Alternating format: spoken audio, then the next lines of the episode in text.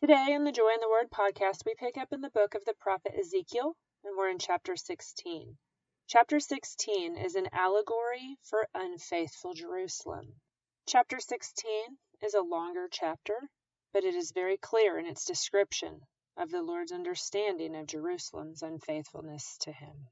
And so it says, The word of the Lord came to me Son of man, confront Jerusalem with her detestable practices, and say, This is what the sovereign Lord says to Jerusalem Your ancestry and birth were in the land of the Canaanites. Your father was an Amorite, and your mother a Hittite. You remember we discussed these people in the Table of Nations in Genesis chapter 10. It says, On the day you were born, your cord was not cut, nor were you washed with water to make you clean, nor were you rubbed with salt or wrapped in clothes. No one looked on you with pity or had compassion enough to do any of these things for you. Rather, you were thrown out into the open field, for on the day you were born, you were despised. Then I passed by and saw you kicking about in your blood, and as you lay there in your blood, I said to you, Live. I made you grow up like a plant on the field. You grew up and developed and became the most beautiful of jewels. Later I passed by, and when I looked at you and saw that you were old enough for love, I spread the corner of my garment over you and covered your nakedness. I gave you my solemn oath and entered into a covenant with you, declares the sovereign Lord, and you became mine. And you'll remember that spreading the corner of your garment over a person was symbolic of entering into a marriage relationship. You will remember from the book of Ruth in chapter 3 when Ruth is asking Boaz if he would like to be her husband and receive her, she said, I am your servant Ruth. Spread the corner of your garment over me, since you are a kinsman redeemer. So, back here in the book of Ezekiel, chapter 16, the Lord says, I spread the corner of my garment over you and covered you, symbolizing that He is the bridegroom and that we are the bride. He goes on to say, I bathed you with water and washed you.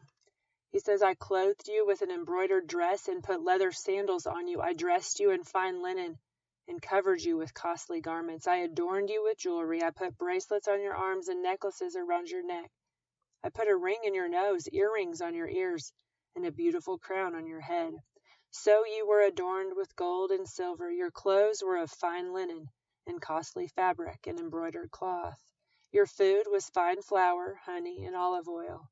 You became very beautiful and rose to be a queen. And your fame spread among the nations on account of your beauty, because the splendor I had given you made your beauty perfect, declares the sovereign Lord. The Lord here is referring predominantly to the time of David and Solomon.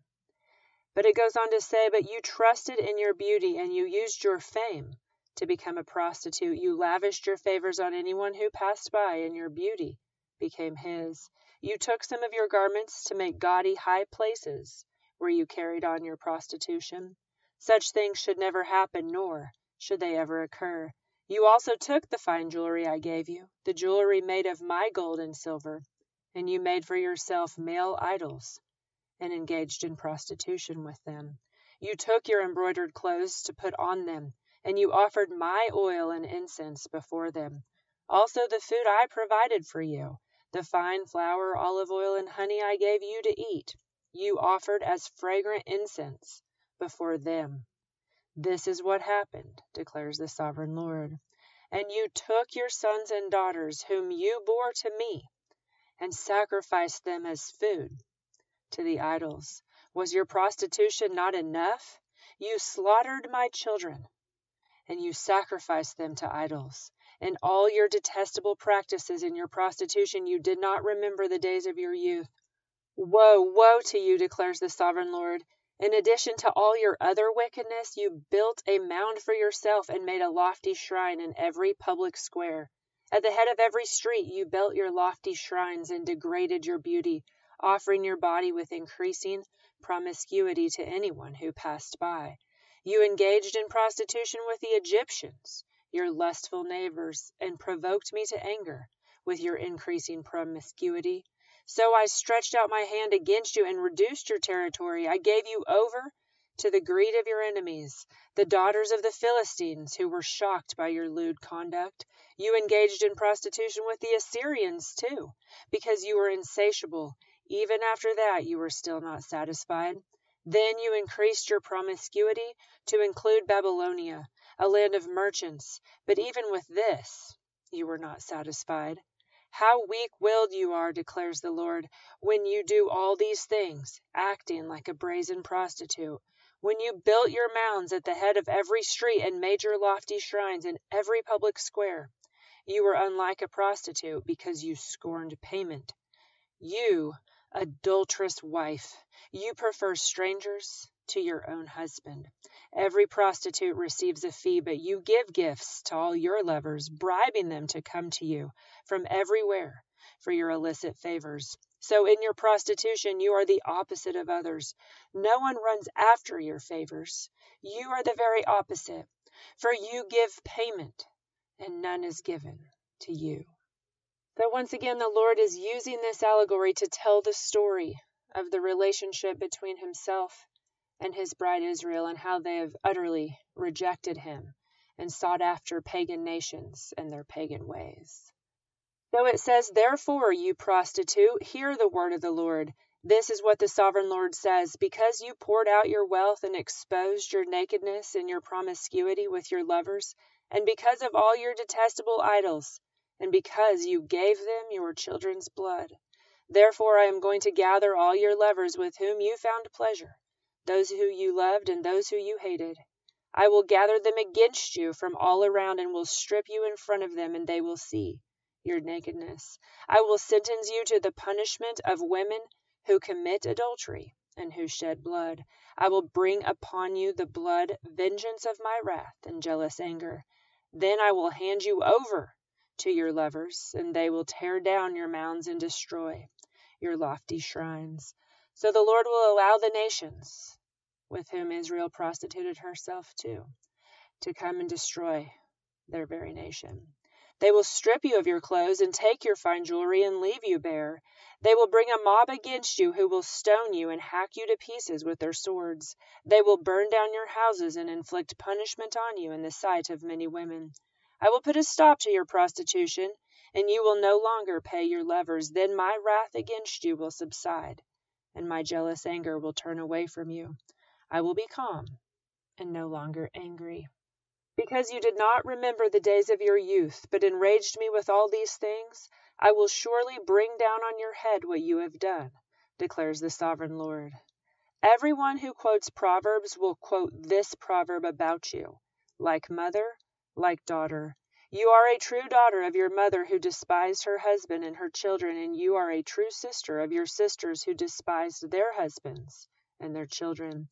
Your mother was a Hittite, your father was an Amorite, and here he's speaking of what the land was before he gave it to Israel. Your older sister was Samaria, who lived in the north of you with her daughters, and younger sister who lived in the south with her daughter Sodom. You are not only walking in their ways and copying their detestable practices, but in all your ways you soon became more depraved than they. As surely as I live, declares the sovereign Lord, your sister Sodom and her daughters never did what you are doing. Now, this was the sin of your sister Sodom. She and her daughters were arrogant, overfed, and unconcerned. They did not help the poor and needy. They were haughty and did detestable things before me. Therefore I did away with them, as you have seen. Samaria did not commit half the sins you did. You have done more detestable things than they and have made your sisters seem righteous by all these things you have done. Bear your disgrace, for you have furnished some justification for your sisters, because your sins were more vile than theirs. They appear more righteous than you. So then be ashamed, and bear your disgrace, for you have made your sisters appear righteous. However, I will restore the fortunes of Sodom and her daughters, and of Samaria and her daughters, and your fortunes along with them so that you may bear your disgrace and be ashamed of all you have done to give them comfort. It goes on to say, Even so, you are now scorned by the daughters of Edom and all her neighbors, and the daughters of the Philistines and all those around you who despise you. You will bear the consequences of your detestable practices and lewdness with them, declares the Lord. So he's just going through the nations that Israel has spent time with, worshiping with, selling themselves to, seeking after their gods, making agreements with them, and rejecting the Lord. So it says, This is what the sovereign Lord says I will deal with you as you deserve, because you have despised my oath by breaking the covenant. Yet I will remember the covenant I made with you in the days of your youth, and I will establish an everlasting covenant with you. Then you will remember your ways and be ashamed when you receive your sisters, both those who are older and those who are younger. I will give them to you as daughters, but not on the basis of my covenant with you. So I will establish my covenant with you, and you will know that I am the Lord. Then, when I make atonement for you and for all you have done, you will remember and be ashamed, and will never again open your mouth because of your humiliation, declares the sovereign Lord. And that is chapter 16. And like I said, that is the story of an allegory of an unfaithful wife, of a wife who seeks after other men, symbolic of this nation of Israel, this people seeking after the gods of other countries, the practices of other nations, and how the Lord chooses to deal with that rejection. We will pick up next week in chapter 17 with another allegory.